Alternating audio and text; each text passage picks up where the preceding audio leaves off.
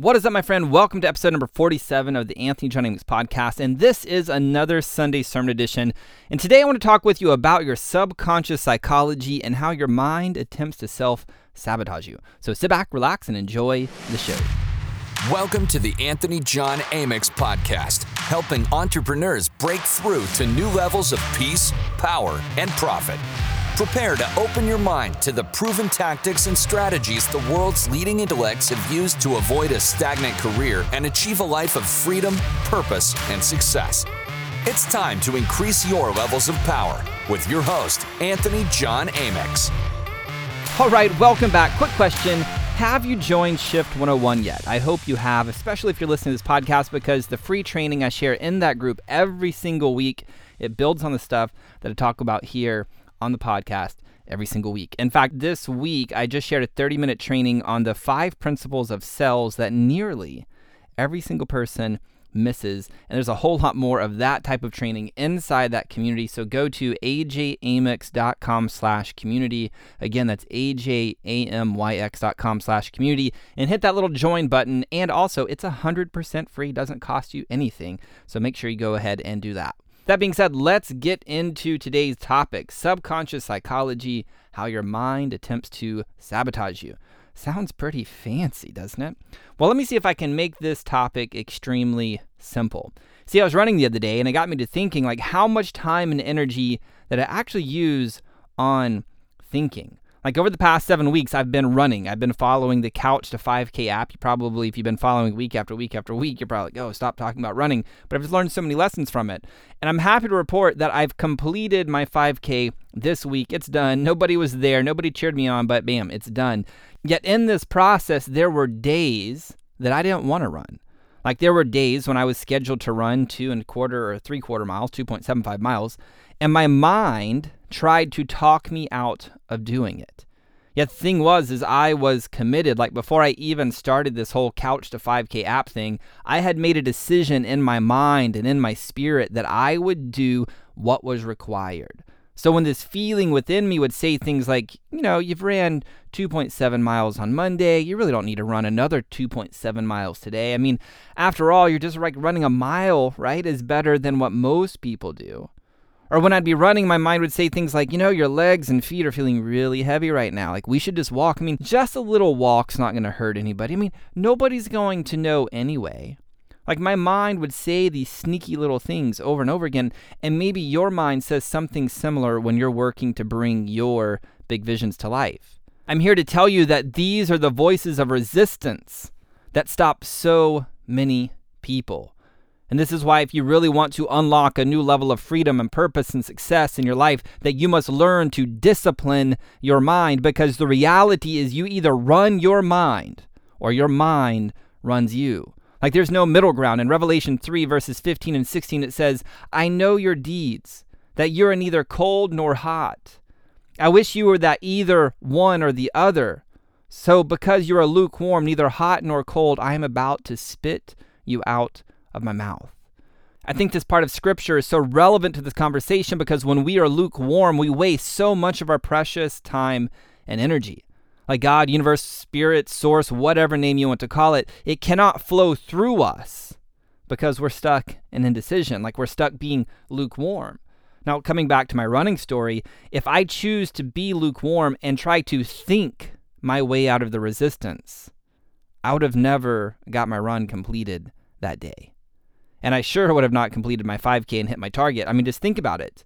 I would have sat there debating in my mind. I would have been there thinking things like, well, maybe my mind is right. I mean, yeah, let's walk. And then if I did that, I would have then felt internally guilty. And then I'd probably have used that guilt to either quit altogether or force myself to run more to make up for the self imposed internal pressure like being lukewarm is nonsense. And I'm here to tell you that it's where a lot of really smart people hemorrhage a massive amount of core power. So, what's the solution? Simple. You either choose to do the thing or you choose not to do the thing and move on. Like, that's it. Like right now, I typically run on Mondays, Wednesdays, and Fridays, and that way I give my body the weekend to recover. And also, I just really enjoy completely unplugging from anything work related during the weekend so I can actually be fully present with my wife and my daughter. Like, it's just something I enjoy doing. Yet there were a few weeks where Friday came around and it was time to run, and I would check in with myself and know that it was not a win for me to go on a run on Friday. Yet going on a run on Saturday afternoon while my daughter takes a nap, like that was a win. So guess what I did? I went and ran on Saturday. And then Monday would come around and I'd be right back on track. Like I didn't choose to mentally debate anything. Instead, I just simply made a decision and executed on it. Now, it's taken me years to get to a place where I'm mentally disciplined to follow through like this, yet it doesn't have to take you years to become mentally disciplined to stop the self sabotage. I remember Tony Robbins talking about one of the reasons that he does cold plunges, and it really stuck with me. He said something like, I do cold plunges because my mind doesn't want to do it. Yet I train my mind to go when I say go, period. Like, this is just such a great example of mental discipline. Now, in all things, I believe there's a centered approach to this, and this is an important distinction because if you're not careful, you can be in a place of force rather than power, and force isn't a sustainable long term solution. This is why learning to check in with your body and co create with your body is a wonderful skill set to learn to master. So, what are some ways to discipline your mind so you don't become lukewarm and burn through your energy in your mind?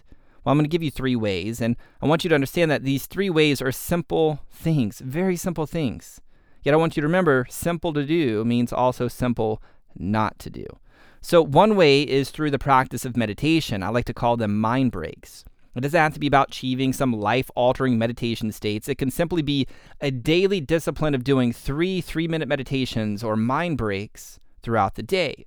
Like all you have to do is pick three times throughout your day and then set a reminder on your calendar to do a three minute mind break. And then during this three minute mind break, all you have to do is set a timer for three minutes and breathe and count the number of inhales and the number of exhales until your timer goes off. And if you forget like what number you're on, just start back at zero and one, two, three, and just keep going until the three minutes is done. Like that's it. Now, why is this important? Because your mind is going to attempt to convince you that you don't have time. Like your monkey brain is going to freak out, and in this freak out, it's not about achieving anything. It's about you going on a journey to discipline your mind, to remind yourself that you are the soul in control, to remind your mind that when you say breathe, you breathe. And I promise you, this daily discipline will translate into more focus and productivity and peace throughout your days. Now, the second way that you can learn to discipline your mind is by doing a 20 second cold shower every day. Now, why is this? Because who in the right mind wants to take a cold shower even for 20 seconds? Not many people. Yet there's a ton of research that I'll not go into today that supports the massive health benefits of cold showers. But more importantly, it's just a way for you to learn to discipline your mind. Like I take a 20 second cold shower every morning right after my hot shower. I do my normal shower routine, and then once I'm done, I stand there under the water. I take a few deep breaths, and on my exhale, I just turn the handle to as cold as it can get. And as the water hits my skin, my body's natural response is it triggers its fight, flight, or freeze defense mechanisms. And then when that happens, I remember I am the soul in control.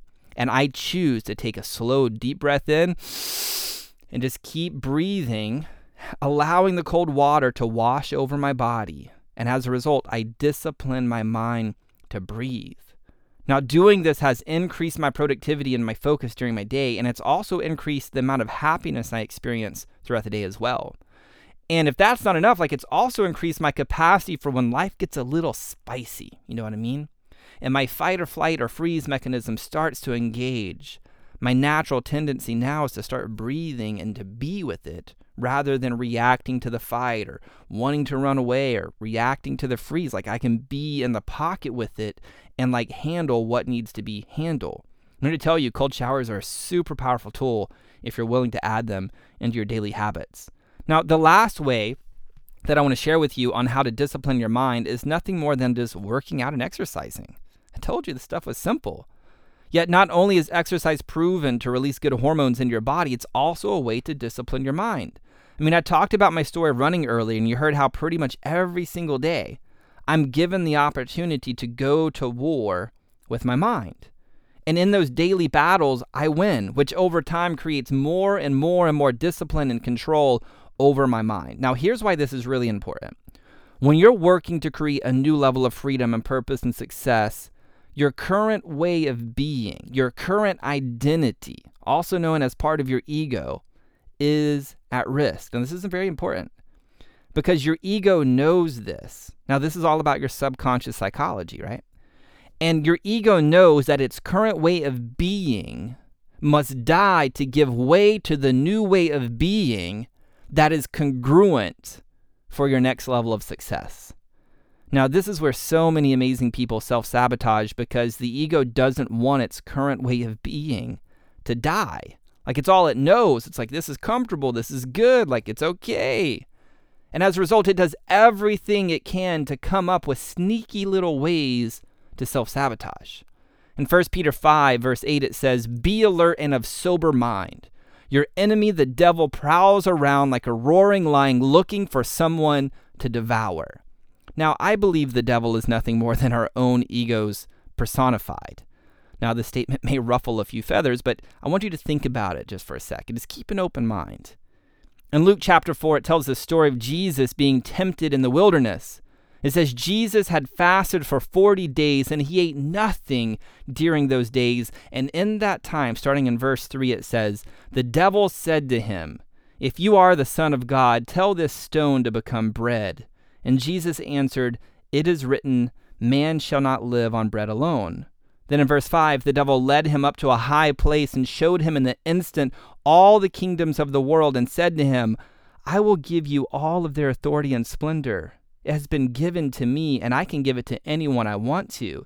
If you worship me, it will all be yours. And in verse 8, Jesus answered, It is written, Worship the Lord your God and serve him only. And then in verse 9, the devil led him to Jerusalem and had him stand on the highest point of the temple. If you are the Son of God, he said, throw yourself down from here, for it is written, He will command His angels concerning you to guard you carefully. They will lift you up in their hands so that you will not strike your foot against a stone. And Jesus answered, It is said, Do not put the Lord your God to the test. And then in verse 13 it says, When the devil had finished all of his tempting, he left him until an opportune time. So when I hear this story, when I read this story, it sounds like the devil is the ego. Like it was the test. I mean, Jesus had fasted for 40 days for God's sake. Like I guarantee you that if you put any human being onto the planet into a place where they haven't eaten for 40 days, they're going to go into some medicine journey like state where they're going to dance with their ego and they're going to lean into the intentions that they've set for themselves. Like guaranteed. Now, I've never fasted. Like I've I've never fasted for 40 days, yet I have experienced this type of quote unquote testing during an MDMA medicine journey.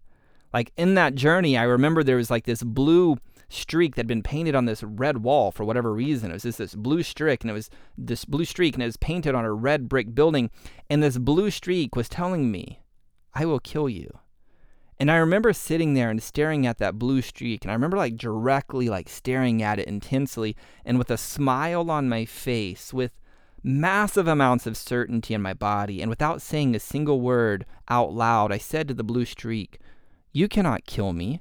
Like, you can take this body, but you cannot kill me, for I am more than this body. Do you want to go? Because I'll fucking go right now.